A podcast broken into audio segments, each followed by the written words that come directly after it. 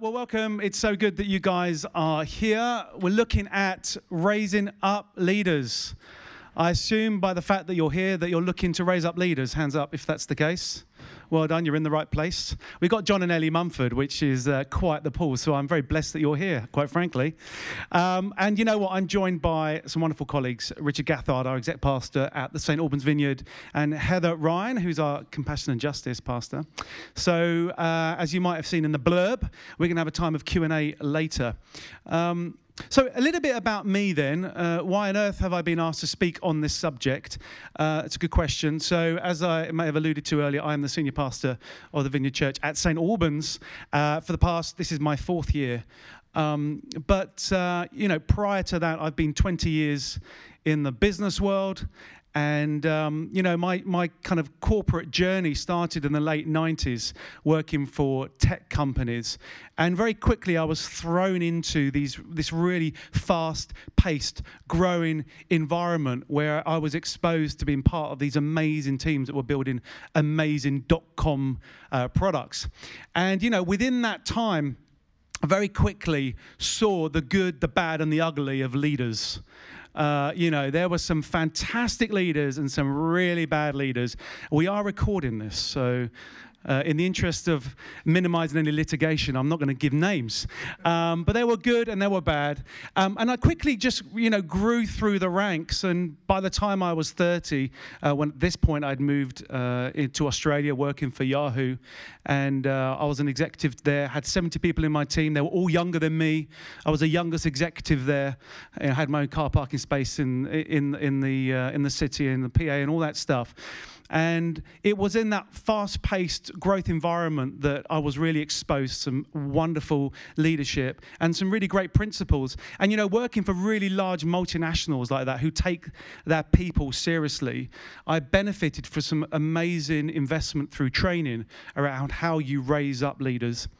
And then, you know, in parallel to my corporate life, you know, being in church leadership in various guises and various ways, really being exposed to some amazing church leaders as well. And so what I'm going to aim to do in the short time that we have together is really draw on some of those insights in terms of how we can be practical in raising up leaders at this time. Now, let's get the disclaimers away, out the way. A K A manage expectations, so it's really nice and low. This is not designed to be a deep dive on every aspect of raising up leaders. The reality is we just don't have time for that. And the other truth is, you guys, are, many of you are seasoned leaders already. Uh, and so a lot of what I'm going to be sharing to you, some might be new, but some of it might be stuff you, went, you go, you know what, actually, yeah, I used to, used to know about that, or I used to think like that. And so my prayer is this really just sparks some stuff for you. Um, And so what are we going to do? Well, I'm going to focus, first of all, on what makes a great leader. What are the things that you should be looking out for as you identify leaders who are going to raise leaders? And then once I've done that, the second part, if you like, is how do we create an environment where we can attract and foster those kind of leaders? And then once we've done that, we're going to have twenty minutes or so of Q and A uh, with Richard and Heather and kind of answer your questions in terms of how we can practically out, uh, outwork that. Now, if that sounds like a lot, it is a lot. Um, but hey, who's up for stretching themselves? And we want to reward failure if we're pushing ourselves. So I'm modeling that for all of us. So there you go. Oh, thank you. So let's start with the first question. What makes a good leader? Um, as I said to you, I've seen some fantastic leaders and some really bad leaders. And I want to share with you six telltale signs of what it is to be a great leader. Now, listen, some of these actually were touched on earlier uh, this morning. What a morning talking about leadership. Steve Nicholson, a legend. Uh, and then we had uh, those three wonderful uh, people who interviewed by Andy talking about leadership. So some of this stuff, actually, they've done my job for me, and I'm just going to reiterate some of these things. So here's the first one, number one.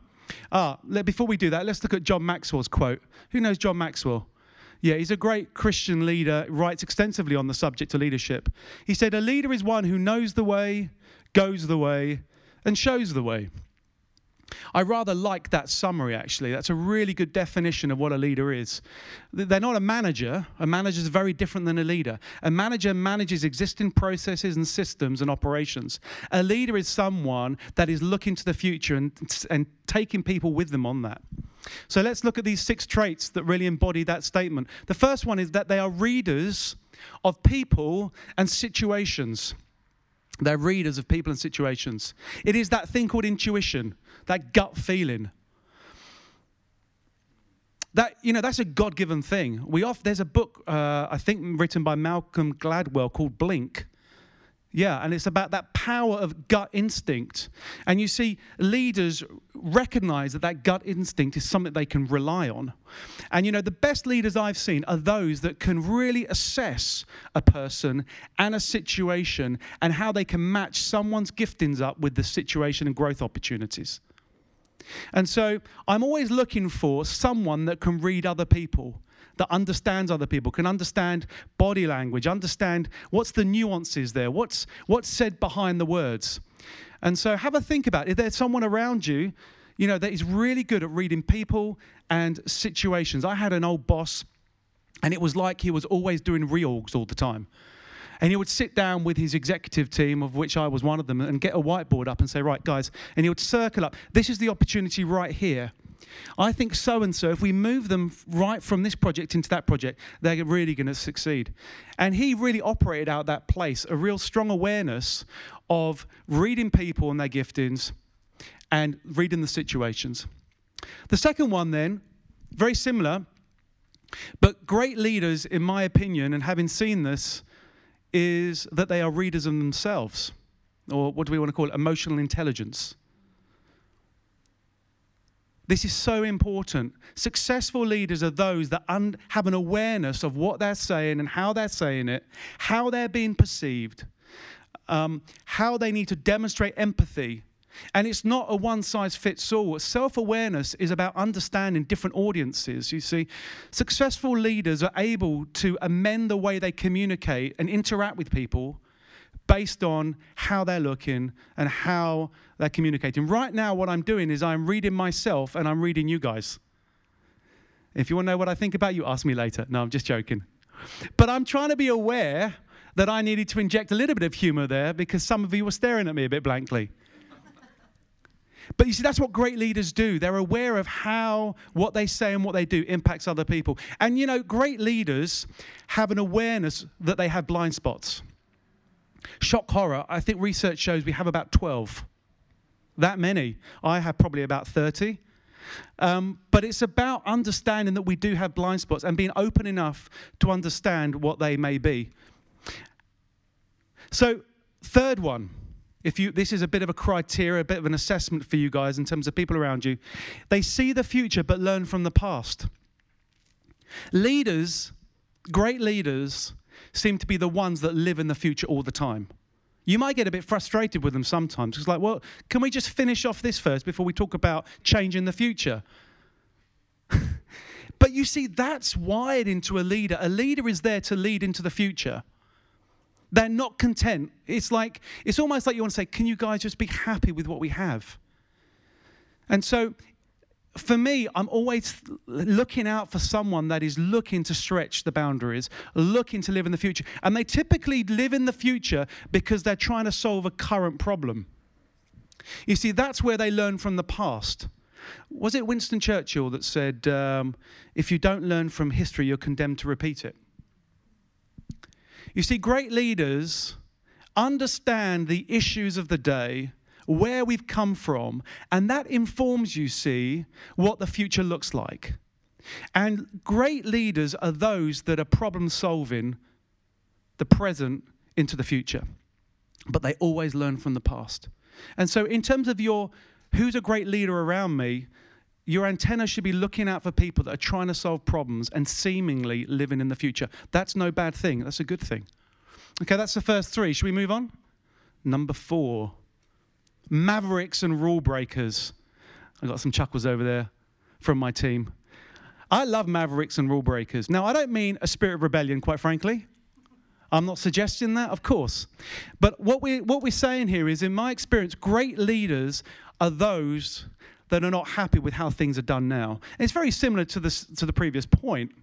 But the point is they're always looking to rewrite the rules. They're, they're independently minded. That's what a maverick is. And they have a bias towards action. They have a bias towards action. Uh, you know, I know some great managers who are, who are not strong leaders because they're not rule breakers. And listen, I don't mean you go and break every single rule in the book, but you always question, why are we doing it like this? Couldn't we do it in this or that way? You know, um, there's a great definition of an entrepreneur, which is this, um, a propensity to always learn and a bias towards action. That's a really good sum up of an entrepreneur. And there are many crossovers with leaders. But you're looking for people around you who are always questioning the status quo. My, my, I'm always worried when someone says to me, we don't normally do it like that, Mark. We never do it like that. No, we can't do it like that. If someone is saying that, I'm like, oh, that's an alarm bell for me. If you want to be surrounding yourselves with leaders who are going to change the world, then you need to be looking for those mavericks that have got it in them. Um, next one, humble and teachable. This is so important. Humility. People that are willing to say, you know what, I don't know it all. I don't know it all, and I'm open to being changed. I'm open to change. The best leaders are those that are open to be taught and actually want to ask questions. I know, I know people in my experience uh, throughout the years, those best leaders that have really gone up the ladder, if you like, and really grown quickly were those that were constantly asking questions and open to change.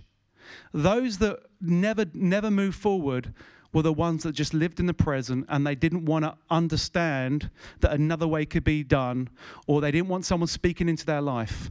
And so this is a really important thing. Surround yourself with leaders that are teachable. And then the last one, already have a following. If you want to f- surround yourselves with leaders, look around who's following who. Now, I think it's worth saying at this point, you're not looking for the clique. That's not what I mean. Not a clique that are married together because they love to talk about bad things and complaining and grumbling. That's not the kind of followers that we're talking about. We're talking about a group of people that would say, you know what, so-and-so, that was a really good idea, wasn't it? Or, you know, conversations will come up and there seems to be a name that always bubbles to the surface. Those are the kind of people that are a trait of a leader when they already have an influence around them, when they come with a sphere of influence. And it just seems that they attract people.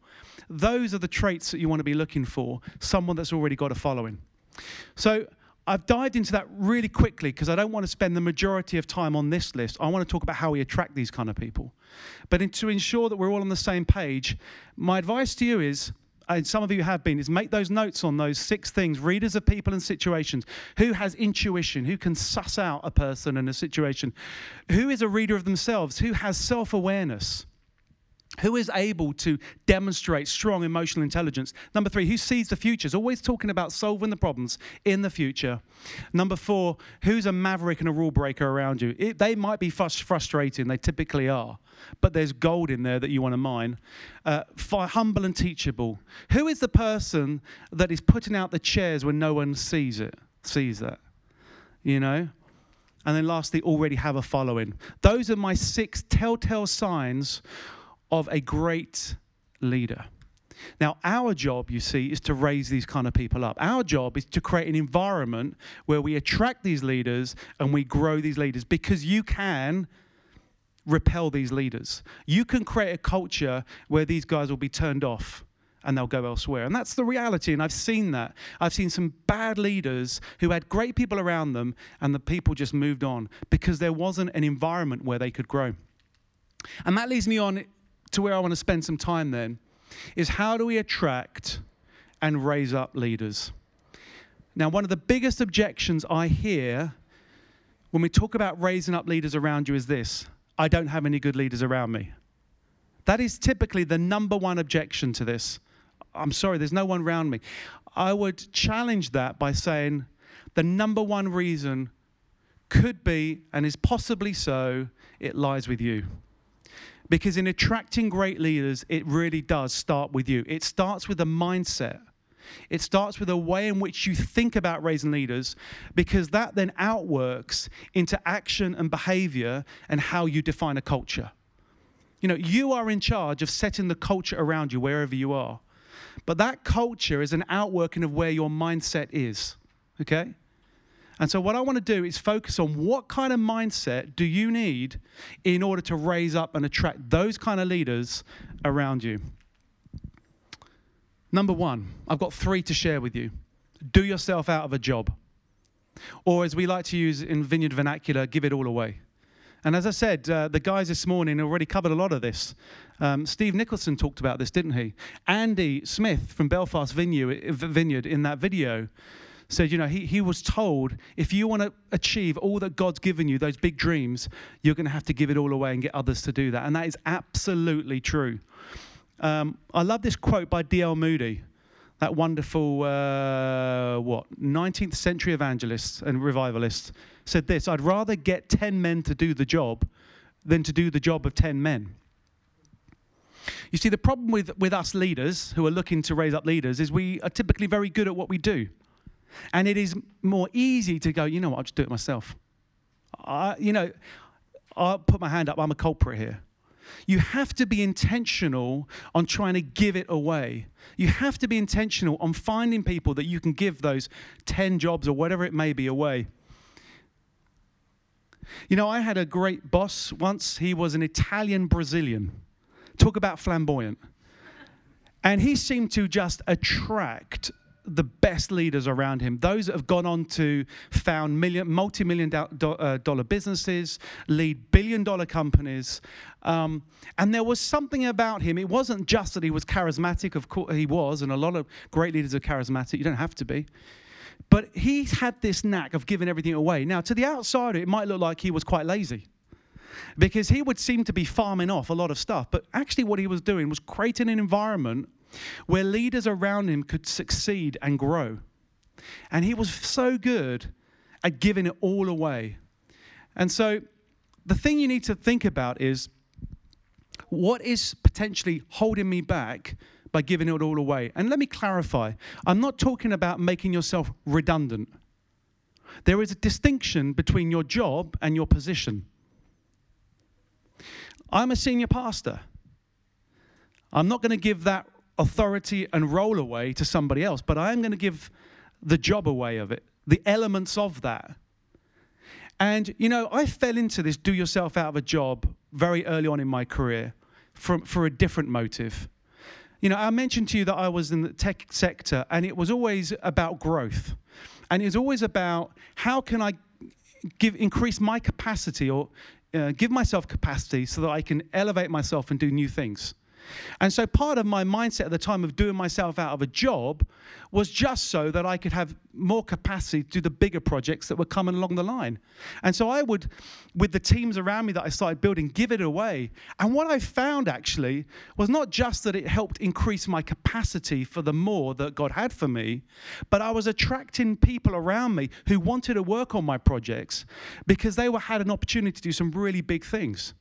And so there is another benefit here, not just about raising up leaders and, and enabling them to walk in the God-given gifts they've got, but it means that in your role, it enables you to have more capacity and bandwidth for the more that God has for you.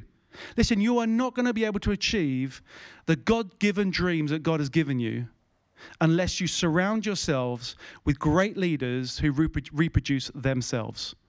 That is the reality of it. So, I, in my experience, there are three reasons why leaders find it difficult to do themselves out of a job. Three reasons.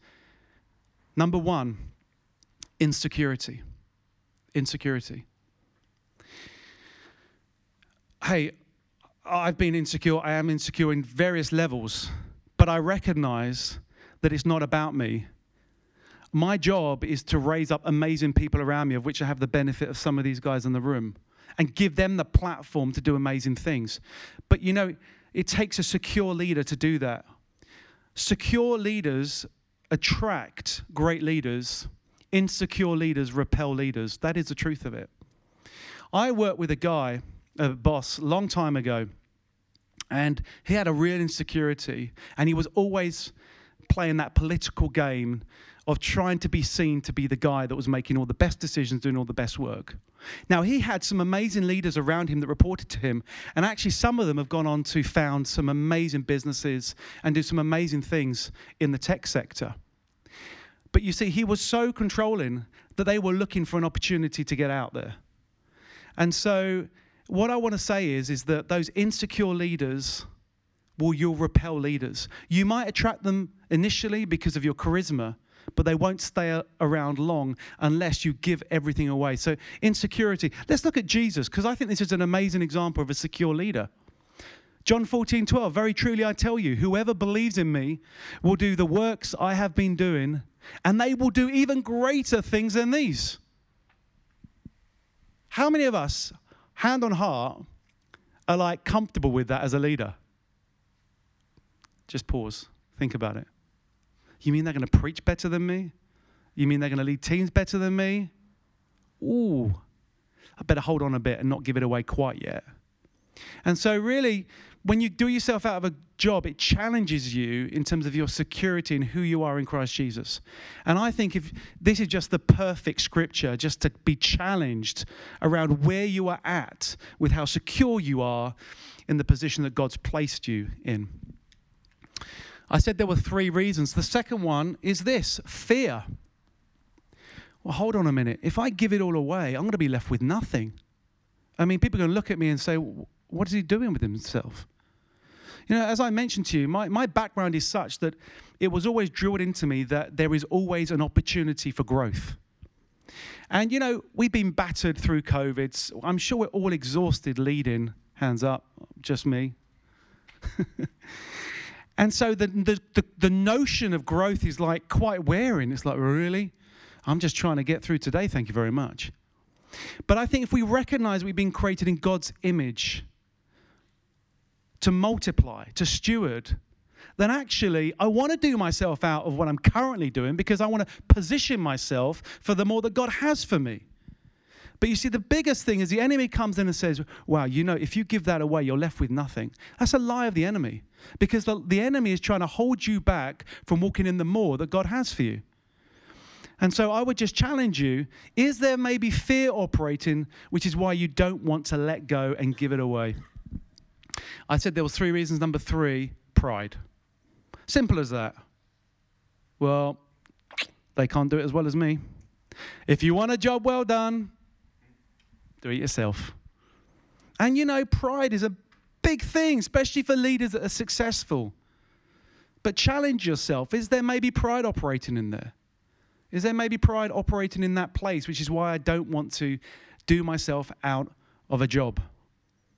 So there was three reasons there, insecure, fearful, and pride. These are, in my experience, the three key reasons why leaders are unable to give it all away or do themselves out of a job. Okay, let's look at the, the second thing in terms of your mindset, in terms of how you need to be thinking through raising up leaders. The second one is this, dream big dreams. If you want to attract great leaders around you who reproduce leaders, you need to be dreaming big dreams. Why? Because here's the truth of it. You attract who you are, not what you want. Think about that actually in another way. If you start moaning and complaining, you seem to, is it true you com- attract other people that moan and complain? You know? If you're a kind of guy that's always po- guy or girl that's always positive and looking for opportunity, you will attract those kind of people because they want to be around you. Now, this is not about picking another half Greek, half Armenian, five foot mm, nine, no, seven, whatever. It's about attracting other great leaders, okay? And you see, the way you need to be doing that is dreaming big dreams. Listen, it's a good thing to dream big dreams. Oftentimes, and I'm, I don't think it's the case actually in the vineyard, so to speak, but other in Christendom, there is this notion, oh, be humble. Don't dream big dreams. Just be satisfied with what God has given you. But, you know, God has caused us to dream big dreams. You know, I love this quote, and uh, um, thank you for Heather for um, sending this to me. Andrew van der Bijl. I pronounced that incorrectly, but you get the sense. He's a Dutch missionary. He's ninety-three. He's still alive. And he said this, if your vision doesn't scare you, then both your vision and your God are too small. Let that seep in. Ask yourself the question, how big is your vision? Is it the kind of vision that if God doesn't show up, you'd fall flat on your face? If you're, if you are set on raising up amazing leaders and attracting them, then you need to be dreaming big dreams and casting those visions. That's your job. You attract who you are. You don't attract what you want. What about Ephesians three twenty? For me, this is an invitation to dream big dreams. Now to him who is able to do immeasurably more than we ask or imagine, according to his power that is at work within us. Now let's just break this out for a moment. Now to him who is able to do immeasurably more than what we ask or imagine. So in my head, that's an invitation to dream big, isn't it? God said, okay, let's see how big you can dream. Because, hey, I'm a bigger God. And, you know, my in my mind, I'm like, well, if I if I imagine here and God gives me that, mm, maybe I should start imagining here so God gives me this. You know, we are God's handiwork, created in his image to do good works that he's prepared for us before time began, Ephesians three twenty. You know, and I want to give you guys permission to dream big, to dream big. And for us, as I mentioned earlier, you know, with COVID, we've gone through a, a period of time where we've just been like waking up and just turning up and being faithful. But I want to just say we're headed into a season. We are in that season already where God is calling us to dream those big dreams. And as I said, Andy Smith talked about this earlier, didn't he, in that video. So dream big dreams. That should be your mindset if you're set on raising up leaders around you who are going to be world changers. Number three, be the best you can be. This is a commitment to two things. The first one is lifelong learning. In my experience, the best leaders who attract leaders are those that are committed to growing and learning their trade. And they're always learning. They're always hungry for knowledge. They're always hungry to stretch themselves. And this is an important thing. If you want to attract those kind of people around you, then you guys have got to be thinking in that way as well. But the second piece is character. And Steve talked about this earlier. I believe that John and Ellie are talking about this right now in, in another session. But, you know, kindness will always trump ability. Character is always more important than gifting. You know, be the best means be the, all that God has created you to be and to bear fruit. You know, I was, the Lord reminded me earlier of Psalm one. It talks about us being rooted by the by his river, his, his water, so we can bear fruit in all seasons. You know, all seasons. Being a leader is not easy. You will go some go through some real dry patches, some real heat. But we need to be the best we can be in all of those situations. This is an interesting one. I might say something a little bit controversial here, if that's all right with you guys. Don't stone me. There's no stones in here, are there? Oh, good. Just heavy Bibles and some chairs. Oh, okay, steady. Here's the thing, right? You can be a good leader. Oh, no, I'll rephrase that. You can be a leader of others if you're not kind. You will get results, but it will never be long-term.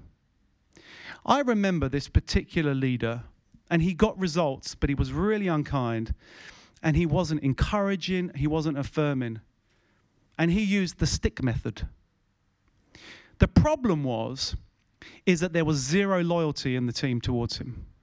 Zero loyalty and zero chemistry. And the problem was, when things didn't go well, they all just left and they went elsewhere. You know, you want leaders around you that are going to stick with you and stick through the program, so to speak. And so we need to be the best we can be. And we need to be Jesus to people, right? I mean, Jesus modeled it, didn't he? Servant leadership. When he got on his knees... and he, he washed his disciples' feet. That's what it means to be a leader. It means to serve others, to get on your knees, and to be the best you can be. So for, those are three things I want to share with you then, because as I said, raising up leaders around you, yes, we're going to look at culture in a moment, but unless your mindset is right, you will never attract and retain and grow great leaders around you.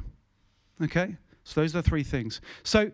what, therefore, as we move on to the next piece, what, therefore, is a culture that is a result of your mindset? Who knows the importance of culture? You know, it's like the soil that grows things. You need to have the right nutrients. Otherwise, the, the plants, the shrubs, the trees, whatever it might be, won't grow properly. And so your job as leaders is to create that culture where great leaders are going to grow and grow strong. And so I'm going to share with you four elements of culture that will be a result of those three areas that I showed you of your mindset. So if you can get your mindset right, these next four things will flow. And in my experience, listen, there are many more than four. I'm not saying this is an exhaustive list. I'm just trying to give you what I believe to be four of the most critical cultural elements to raise up leaders. Let's have a look at them. I'm going to skip that.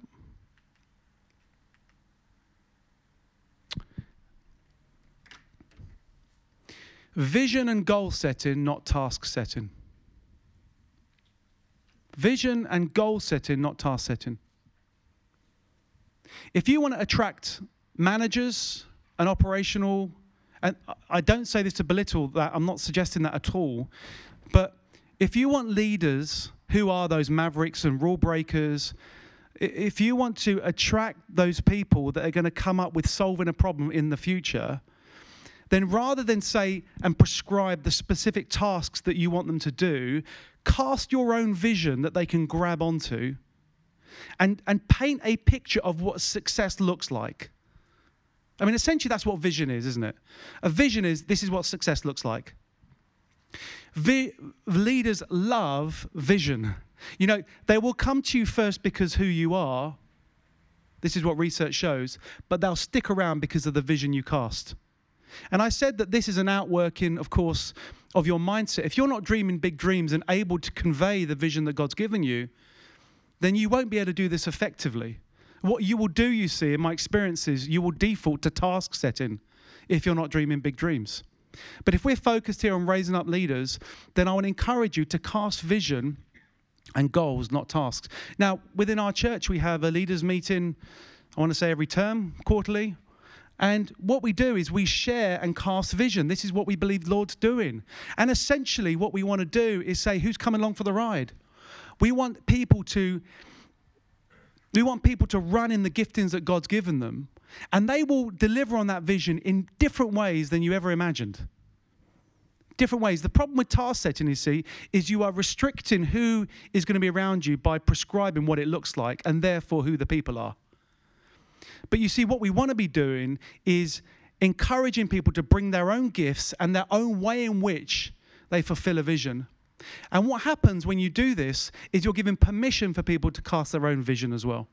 So as a staff team, you know, we have about twenty people in our staff. And every year we go through a business planning exercise as we plan our budget for the next year. And one of the first things I did was I said to, the, to, to, to my leaders, so those that report directly into me, I said, listen, I want you to go away with your team and I want you to come up with these four things. First of all, what is your vision for your ministry area? What does success look like for you? What's the end game? Number two, strategically, how are you going to deliver on that? What are those four pillars, those four areas or five or whatever it might be that you need to achieve in order to make that vision uh, a reality? Number three, what is the resulting tactical plan from that strategy? So what are the activities that make that strategy a reality? And lastly, what are the resources that you need in order to deliver on the tactical plan, which then enables you to deliver on the strategy, which then ladders up to delivering that vision?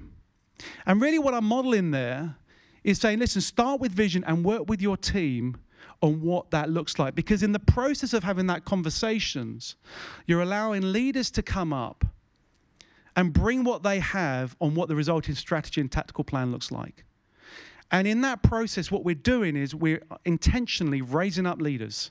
It, in some ways, would be quicker for me just to say, here's the task, can we go do this? But actually, that might give us a short-term little boost, but that will never grow us long-term, nor will that enable us to uh, fulfill the dream, the big dreams that God has given us. So maybe think about it in that way as you as you have conversations with your leaders. Let's, let's look at an example of volunteers. Let's think about car parking. It could be easy to say, listen, car parking leader, What I want you to do is, this is our foam hand that we use, just so people know we're here. Put the flag up, and then do this, that, and the other. When you've done that, fill in this form and that. Now, what have you done there? You've set a task. That person's going to walk away. They may be a fantastic leader that could revolutionize the way you do car parking. But you haven't given them that opportunity because you've zoomed in very specifically on task setting, not vision and goal setting. And the other reason I would say goal setting is so important is that research will show you that people want to know what success looks like, and they want to be measured against that. We often look at accountability as a, as a bad thing, but it's a fantastic thing, because deep down, people want to know they're successful at what they do. And so when you raise up leaders, you need to be setting goals with them in terms of what success looks like for them. And that's a really positive thing. That gives you a culture which circles back and actually filters down as well. Uh, let's look at number two. This is huge. This is so important. You want to be fostering a culture that encourages risks and rewards failures. Now, this goes contrary to the prevailing culture of our society, doesn't it? If you're a failure, you're seen as a loser.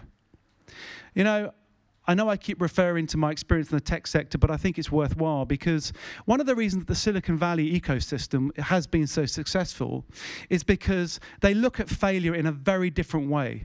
In fact, failure is a medal In, in that world. And in fact, an investor won't invest in you. And you know, I've founded companies and we've raised millions of dollars. You know, I've founded two companies now. And I know that if you don't have a failure behind you, they won't take you seriously. Sounds crazy, doesn't it? Because they, we, they recognize the importance of learning from your mistakes. And so we want to encourage risk-taking. I say to my team, listen, let's go, let's go have some failures. Because the reality is, if you're not failing, you're not pushing. Now, I don't want failure because we're sloppy. I don't want that as an excuse because you haven't worked hard. But if we're trying to push the boundaries, then failure is going to come. And I think we need to encourage this and reward this. I've got a quote here from John Maxwell again. He says this: the difference between average people and achieving people is their perception of and response to failure.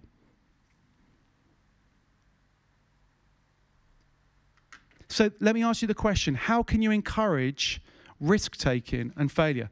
Language like, you know, what's the worst that could happen? Now, you can mitigate against risks, and, you know, I'm, I'm recalling conversations Heather and I have had recently around our care centre ministry and how we grow that. And Heather's an amazing leader because she encourages her team to really push the boundaries, and we're trialling things. So you can mitigate risk by saying, let's do a soft launch on this new ministry. Let's not go without guns blazing, but let's just focus on a trial period of time. Let's have a, a criteria by which we can assess it. So it's not that you're being stupid about it, but we're having those active conversations around how do we keep pushing forward and encouraging risk-taking and reward failure. Um, one more quote here from G V Wigram, what a great name, uh, another nineteenth century theologian and pastor. He said this: when people fail, we are inclined to find fault with them. But if you look more closely, you will find that God had some particular truth for them to learn. So I love this, actually, because as pastors, as kingdom builders, you know, God is more interested in us than the stuff we do, right? We're the project, as Steve Nicholson says. And when you're raising great leaders, you're not raising great leaders to do more stuff. You're raising great people. And we need to be, we need to understand and how we can pastor through, manage through people's failures in this paradigm and with this lens. And we should be saying, what do you think God's saying in this? You know, why did that failure come up? You know, we had this weird phrase in business world called a post-mortem. Of course, it's not a business phrase. It comes from the medical world. But, you know, whenever we had a project, it's like, right, we're going to have a meeting to do a post-mortem. It's like, oh, that sounds painful. But no, it's a very, very healthy thing. What went wrong? What can we learn from it? So that's the second one in terms of your culture. You are in charge of this, by the way. You set the culture of your organization. Number three, empower through effective delegation. I've used the word effective intentionally because in my experience, most people do delegation poorly. You see, delegation is not getting rid of your to-do list. I mean, that happens, of course, but that's not the idea of delegation. It's not about saying, I'm really busy, so how can I just farm off all of my work? I mean, that's outsourcing, that has its place. But in the context of raising up great leaders, you need to be delegating effectively to those leaders. What does that mean? Well, let's look at Jesus as a fantastic model. He's about to send out the seventy-two, and he says this, whoever listens to you listens to me. Whoever rejects you rejects me. But whoever rejects me rejects him who sent me. Now, what is this a delegation of? Authority. And so think about delegations. You know what? You've got my authority. You know, you, you can make the call on this. It's your decision. What do you feel about that? You make the call. That is really what we're talking about with delegation. It's delegating authority and responsibility. It doesn't mean that you abdicate to yourself. Ultimately, you know, you are accountable. But it's saying, how can I delegate projects-based stuff and with that give people the power to make those decisions? That's how you're going to raise up leaders. If you just delegate tasks, then you're not going to raise up leaders. So I want to just challenge you and say, how are you delegating at the moment, and how can you do that effectively? And we can explore some of these in a moment, because we're going to transition shortly uh, in the next few minutes into some Q and A. Last one, and I've kind of touched on this, to be fair, throughout it, but coach versus manage an outcome. And this is actually related a little bit to the point, the first point, which is vision and goal setting, not task setting. There's a bit of an overlap here. You know, there is a very, I remember doing a, uh, a training program called Manager as Coach. And it was all around saying, listen, if you want to be an effective manager and raise up leaders, then you need to be coaching your people, not managing your people. It might sound like semantics, but there is a distinction and there is a difference. You see, management is about being quite directional in terms of how you engineer an outcome. But coaching is about putting that on the person you're coaching and say, how do you feel about this? What do you think we can do differently? What would you do in this situation? It's about coaching out of your leaders the solutions that you might already know are there. But don't just go and, you know, we all have a tendency, well, I think it's this, that, and the other. You, you might be right. You might be wrong. But irrespective of either one of those, coach the leader that you are managing, that you're leading, to come up with their own solutions.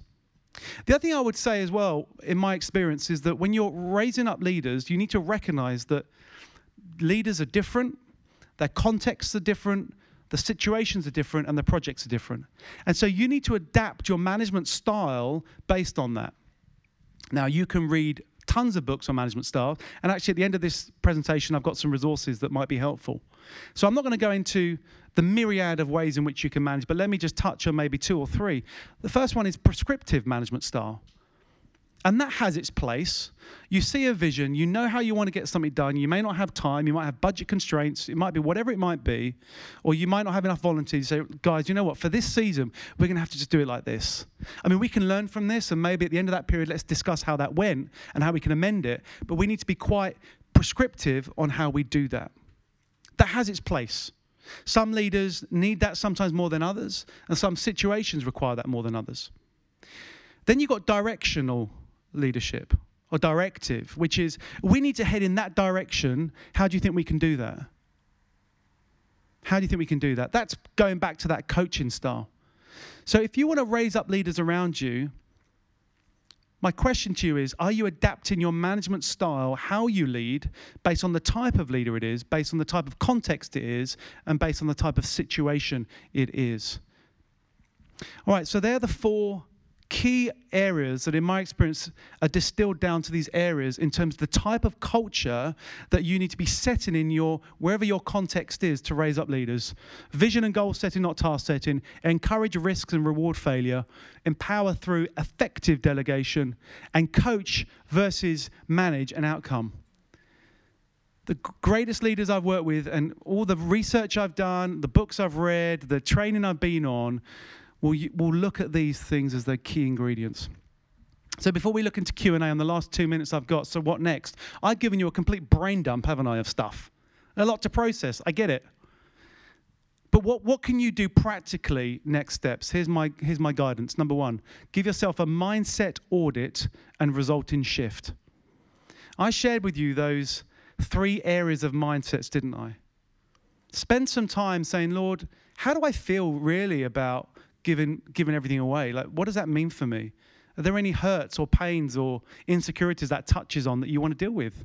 Invite the Holy Spirit into this process and so, say, Lord, would you just reveal anything that's not wholesome and healthy in the way I'm leading? You know, have I got a propensity to be a control freak? What is that, Lord? Is that a fear of losing out? Is that a pride thing? So I would do an audit. Number two, assess culture and plan for change. You know, those four things can be for you a framework to assess how your culture is where you are at. Do you tick the boxes in all those? Now, listen, they're not going to necessarily have equal weighting. What you will find is that based on the different projects around you, the opportunities, the Um, the uh, the difficulties that you might face, those four things may weight in different areas depending on the things that you're working with. But they should all have those elements there. And so I would invite you and encourage you to assess your culture. And that might mean big changes. It might mean you get, you know what, leaders, we're going to have a leaders meeting. We're going to talk about what we're here to do. And be intentional on setting that culture. And number three, commit your ways unto the Lord, of course. You know, it says in Proverbs sixteen three, commit your works to the Lord and your plans will be established. We work hard, we're intentional, and we give it to God and say, Lord, would you breathe on this? Would you take this? Would you do that which you can only do, Lord? I love what Steve Nicholson said earlier, be, be ready to be disturbed. I think Olu mentioned that earlier in the interview as well, didn't he? You know, we need to be comfortable in the discomfort that comes with leadership. We need to be okay with being in that place where our plans get ripped up every other day and we start again. Or we go, actually, we don't start again. What happens is God moves us in a different direction. So what I want to say is make your plans, but hold them lightly and commit them to God.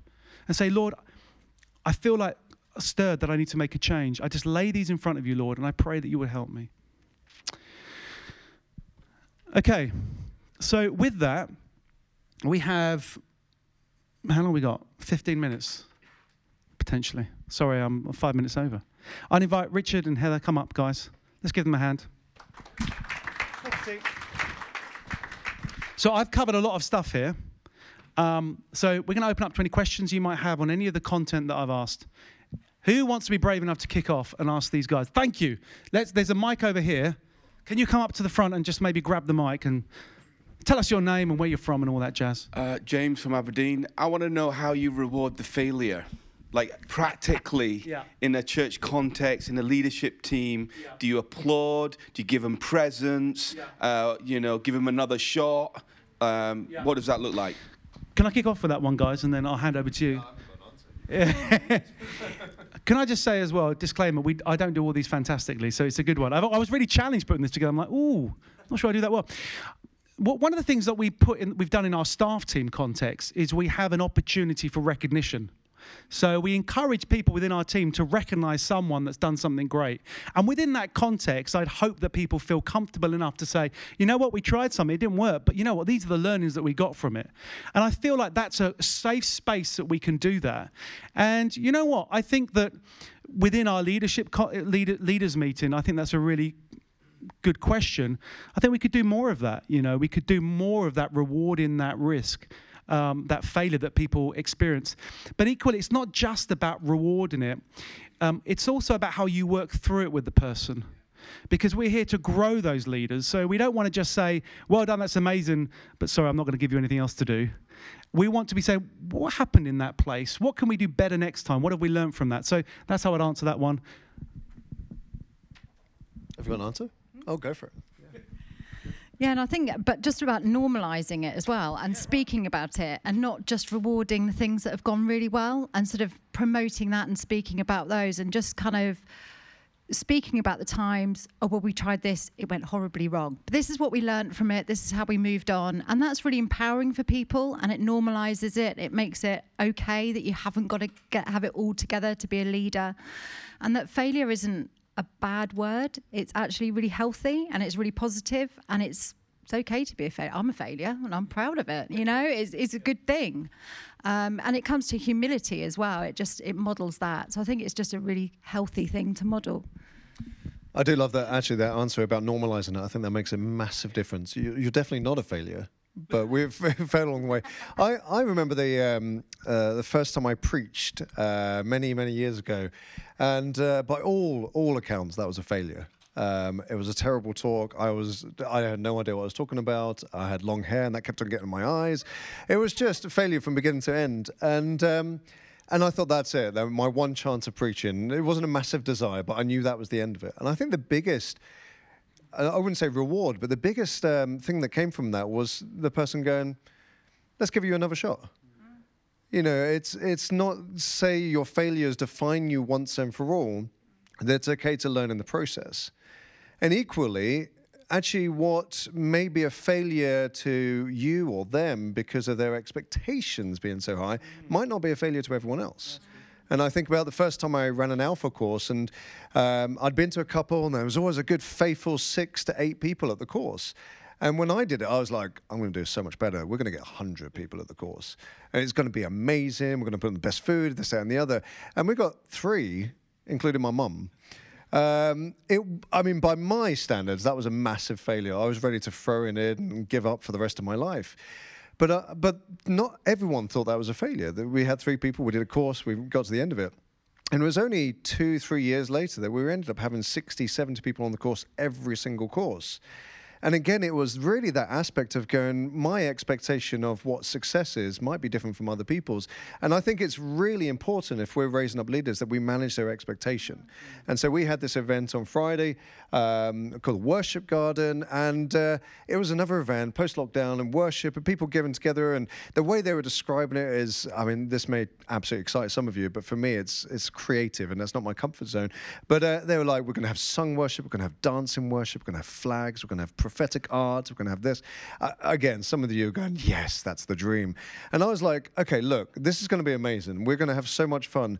But let's let's manage expectations. Let's, um, you know, it doesn't matter if twenty or two hundred people come in. What you're doing is you're coming together for uh, to worship. Now, this is their first time, context, okay? So if they had done this before, you want to build this up.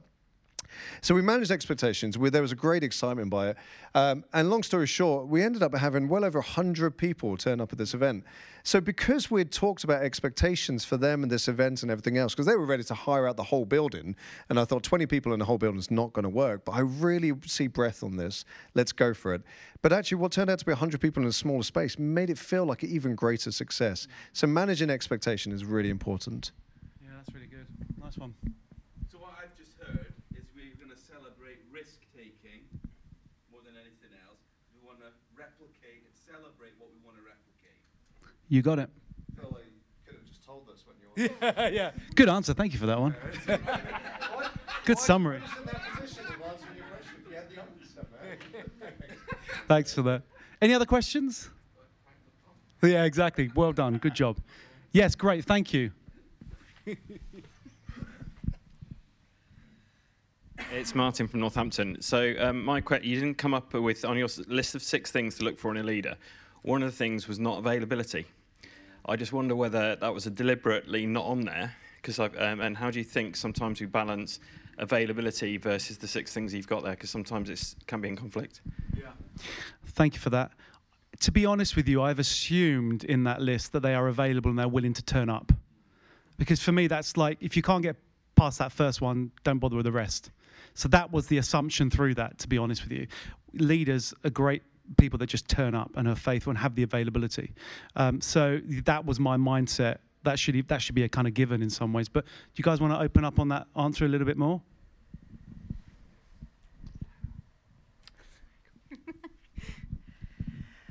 I don't know. I think because my experience... So I... came into leadership within the vineyard. Um, I was wor I was working, th I think it was like three jobs at the time and doing a degree. And God kind of said, I want you to give up two days a week and go and, go and serve the church for free. Everyone thought I was mental, including myself, if I'm honest. And uh, everything in me was like, I'm not available, I'm not available. Um, and it wasn't for some of the guys at the time sort of saying, we can see leadership on you. I don't know, I think I think if you've got that gut that Mark was talking about, that gut feeling is normally the Holy Spirit. And if the Holy Spirit's leading you to someone that you think there's leadership on them, and they're saying, well, I'm not really available, just hold it lightly and take it to God, because their plans might change, and He has a way of disrupting our availability. So, uh, so I wouldn't always look at it from our practical eyes of, well, they're not available, I'm not going to look at them, because God can interrupt. And um, yeah, so go go with the Holy Spirit's leading. Um, yeah, is what I'd say. That's really cool. Um, it's it's really interesting, because you can never really get a straightforward answer as to why people are not available. Um, I'm busy, got family. I, I, we've all got those excuses to some degree. And I, I do think, um, I can think of a couple of examples where you, you can overcome that availability. For some people, uh, they go, that's a lovely idea, but you're just talking about it at the moment. I don't know if that's really going to happen. I'm not willing to give up my time, energy, money, resources until I can see something happening. So some of the times as leaders, and a lot of this isn't just about raising up leaders, it's about how we lead. Sometimes it's going to be, okay, I, I really need fifty people to do this, but only three people are willing, but we've got to start, because people aren't going to join us until they see some, you know, traction taking place. So some of that is going to be, if God's in this, He's going to provide what we need. And if my step of faith in that is that God's going to provide, then I need to start moving so that He can bring them. He's not going to just give you fifty people at the beginning and go, ready to go. Sometimes it's going to be you stepping out. It's like, I'm praying for rain, I'm going to turn up with an umbrella, that kind of faith level, as opposed to just hope for the best. Um, and the other aspect is... Uh, I, I think about um, one church in America where, so America is slightly different context. They had a lot of people who were in the medical profession who genuinely had hardly any time. And any time they did have, they were spending that with a family or doing whatever it is. And so they, it was hard pressed all the time. And so the challenge to them was saying, well, what can you take with what you are doing and make that available for kingdom? So it's not necessarily they're going to sign up to your idea, but actually maybe you can get them to, or get people to think, actually, what am I doing? Can I give this to? So the challenge was, well, we need um, a medical professional. So our care center can actually have some doctors or dentists come in and do the work. Slightly different setting, obviously, but in America. And so rather than us saying, will you give up your time to do that? It was actually, can you donate your hours to do that for free, pro rata, legal, or whatever it is? So it's it's not always about our vision. It's not always getting people who are not available and getting them to buy into what we're doing. It's looking for opportunities to give people opportunities to bless and be part of the kingdom in what God's calling them to do as well. Great answers, guys. And and just, just picking up actually on Heather, something you said about calling out the leaders leaders in people, like the leadership in, on the person. I think that's really important, actually. I didn't talk about that. But, you know, it's okay to say, you know what, I see leadership on you. Call out what you see. You know, I know some fantastic leaders who were operating as leaders, didn't even know they were. Uh, and so our job is to not only identify them, but call it out of them as well, and that gifting. So that's a really good point. Any other questions? Yeah. Hey, buddy. You're going to have to use the mic here because we're recording it. So, uh, okay. Go for it. Yeah, yeah. Yeah, go on. Go grab the mic. Name and where you're from. Uh, Jamie from London, North London, and from Vineyard Church. Um, the saying we've had for ages, or used, that people make time for what they want to make time for. Yeah, right. So the vision casting for us is really important, because we want people to be excited so they can get on board with what we want to do, right? The difficult thing now is, in the age of social media, I can see that people from church have lots of time that yeah, they right. don't want to give to. Um, so I think that's where the whole thing about casting vision...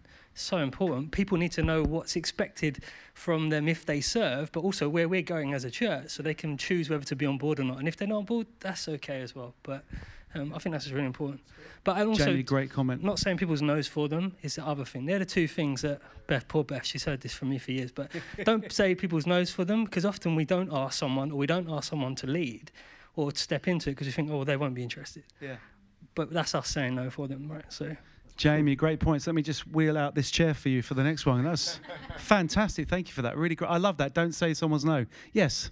Thank you. Grab the mic. Um, my name is Charles. I uh, go to Birmingham Vineyard in the West Midlands. Um, I think it's sometimes good to spot potential leaders for the future. Like in my cell group, home group, uh, there are two people that are good, have good, strong leadership potential. One has a pastor call in his life, and but he's finishing off his PhD, and others finishing off his master's. But I've identified who they were, who they are to my leaders, so that any future training that they may have. It's available, you tell others, but it's not the right time for them, but it's good to always to potentially spot these have the ability, but it's just not the right time. That's a really great point. Do you guys want to add to that? That's a really good point. Do you? I always love listening to you, so do you want to go first? Okay. Uh, what do I have to say? Um, yeah, I mean, to be fair, that's a great point. Um, when you first, you know how the Holy Spirit speaks, like someone's talking, they're really giving a really good point and your brain's completely elsewhere. I do apologize, that's where I went just a second. But I do love that point. I do want to echo what you were saying, is that sometimes it is, I don't want to use that cliche, it's a season. But do you know what's really important about what you said was the fact that they're still connected. They're still in your group. You're still meeting with them. So they, they haven't, you haven't just identified them, you've included them. And so when they have that time and opportunity to get involved, or when they see something they're willing to give time up, you're not having to go and find them and get them involved. You're already connecting with them. You see that possibility. And whether that comes to fruition in your church or a completely different setting, your investments in the kingdom. Um, this is completely side, but when you were talking, for some reason I was thinking about this one situation where um, we had this young man, a Dutch guy in the church. He was just... I mean, he was on fire for God, he had energy, but he was working all the hours he possibly could in a hotel. And um, and I remember uh, the men's ministry, they called wind of this guy. They were like, he's he's the man who's going to model being a man to everyone else. And uh, I remember having the uh, conversation with them, and they were right in all of those things. He was visionary, he was excited, he gathered people together. Um, and they absolutely dreamed for him, and it was really exciting. But the one thing that they lacked, and the part of the reason I think he never really got involved, is because they loved what he could be, but didn't know who he was. And I think for me, that's absolutely crucial. It's like, we've got to envision for people. We've got to dream for people. That's probably one of my biggest things about being a, a dreamer and raising up leaders. If, if you haven't got a vision for them, um, then you're wasting their time and you're just not going to use them for like practical things. But if you have a vision for them, it's so important. But, and part of that vision is, is not just what they're going to do, but it's who they're going to be and who they're going to become through that process. Yeah. And you only get that, going back to yourself, because you're spending time with them. And so, yes, they may be in a season where they may not be involved at this moment and they may not be able to give more time, but you're seeing and creating them in the character that God has called them to be, so that when they start doing things, you don't have to re-go over, rehash all the character work, because actually they're growing in that, and that's a work that can always and forever take place. I love that. And just on that similar vein, I mean, one of the things that you do a really great job of with the Connect Group leaders, our Connect Group leaders, is say, if you have identified a potential Connect Group leader in your Connect Group, bring them along to the leaders meeting. Let them be exposed to that environment and to those conversations. So to your point about timing, absolutely. You know, we're asking our Connect Group leaders to think about where are those future leaders? And absolutely, that is all of your jobs. Who are those future leaders? Who is going to... What's your succession plan? In, quite frankly, who is going to be the next person? And you know, I think that's a really important point, a really good point. Heather. No, I'm not going to get you tangled up. I knew I'd get everyone tangled up with this thing. Um, so I was just thinking, I love, I lo- I seem to raise up leaders that don't think they're leaders. I always, and I love them because it really simplifies it, because you I never kind of go into this thinking, right, you're going to, and say to them, you're going to be a leader and you're going to do this. It's actually, I always say to my team, like, whose hand are you holding? So I look at um, our volunteer base and I'm like, okay, who do I see leadership in? Okay, God, who are you leading me to? And they're ones that are going to go, I'm not a leader, I can't do this yet. And it's like, okay, well, just come along with me, walk beside me, fellowship, meet for a coffee. You get to hit, get to know them, get to hear their heart. What are their visions and their dreams? Okay, what can they do now? Can you, can you just lead the prayers for me today? Yeah, sure, I can do that. And it's just exposing them to those leadership opportunities. And then when you start having the conversation of, well, actually, you're already leading that. You know, our, our best example is our current warehouse manager, who's now a paid member of staff, who used to say to me, I am not a leader. Like, I am not, a, I just don't want to go there. And yet just held it, you know, walked beside him, showed him what to do, and sort of said, oh, I don't suppose you could just head up, just just let those volunteers know what, what we're kind of doing today, and oh, that would really help, you know. And, and it's just breaking it down and simplifying it. And before you know it, you can then turn around to saying people, well, you're already leading. all these people are now coming to you and asking you what we're doing today. And then they kind of go, oh, well, that's not that hard. And and so just simplifying it and not making it into this big thing of one day I'm going to be this leader. I think I was leading teams and then it was someone that said, oh, you should come to this leadership conference. And I thought, well, I'm not a leader. Why am I going to go to that? Because someone had made it so simple and easy for me to lead that I didn't even know it. Um, it's just make it simple. I love that. I'm mindful of the time. So we have run over by four and a half minutes. Has anybody, sorry? It's shocking, isn't it? I told you I'd fail. You should be rewarding me for that because I'm really attempting to. Are you, are you going to give them a present now? Though? I'm going to give you a gift, yeah. Yeah. Nice one. Well, listen, I think on that basis we'll end it there. But Heather, Richard and myself will be hanging around for the next few minutes. So if you've got any burning questions you want to ask us, come and grab us. Before we go, do you mind if I just pray a blessing on you all? And then we, uh, we'll, we'll move on. Lord, I want to thank you for this short time together, Lord. I just want to pray for these wonderful people, Lord, that are committed to building your kingdom and to raising up leaders around them. I thank you for the leaders that they are, Lord. And I pray you just in this process of thinking about this subject that you would bring your healing. Holy Spirit, would you come, open their eyes to all that you have for them, re-envision them, Lord, encourage them in the giftings you've given them, give them the energy that they need, Lord God. Where they are weak, would you make them strong? Would they run and not grow weary, Lord, I pray. And I pray you would place the right people alongside them. I pray they would go back to their places with new eyes to see the gold that is around them. Give them the spirit of discernment that they need to discern what's happening and give them the wisdom, Lord, that they need to make changes where you've called them to. Pray your blessing upon each one in the room, Lord, and we thank you for this time in your precious name. And everyone said, Amen. Amen. Amen. Bless you guys. Thank you for your time. Enjoy your afternoon. Cheers. Sorry. Guys, I forgot this. If you want to take a snapshot of this, feel free.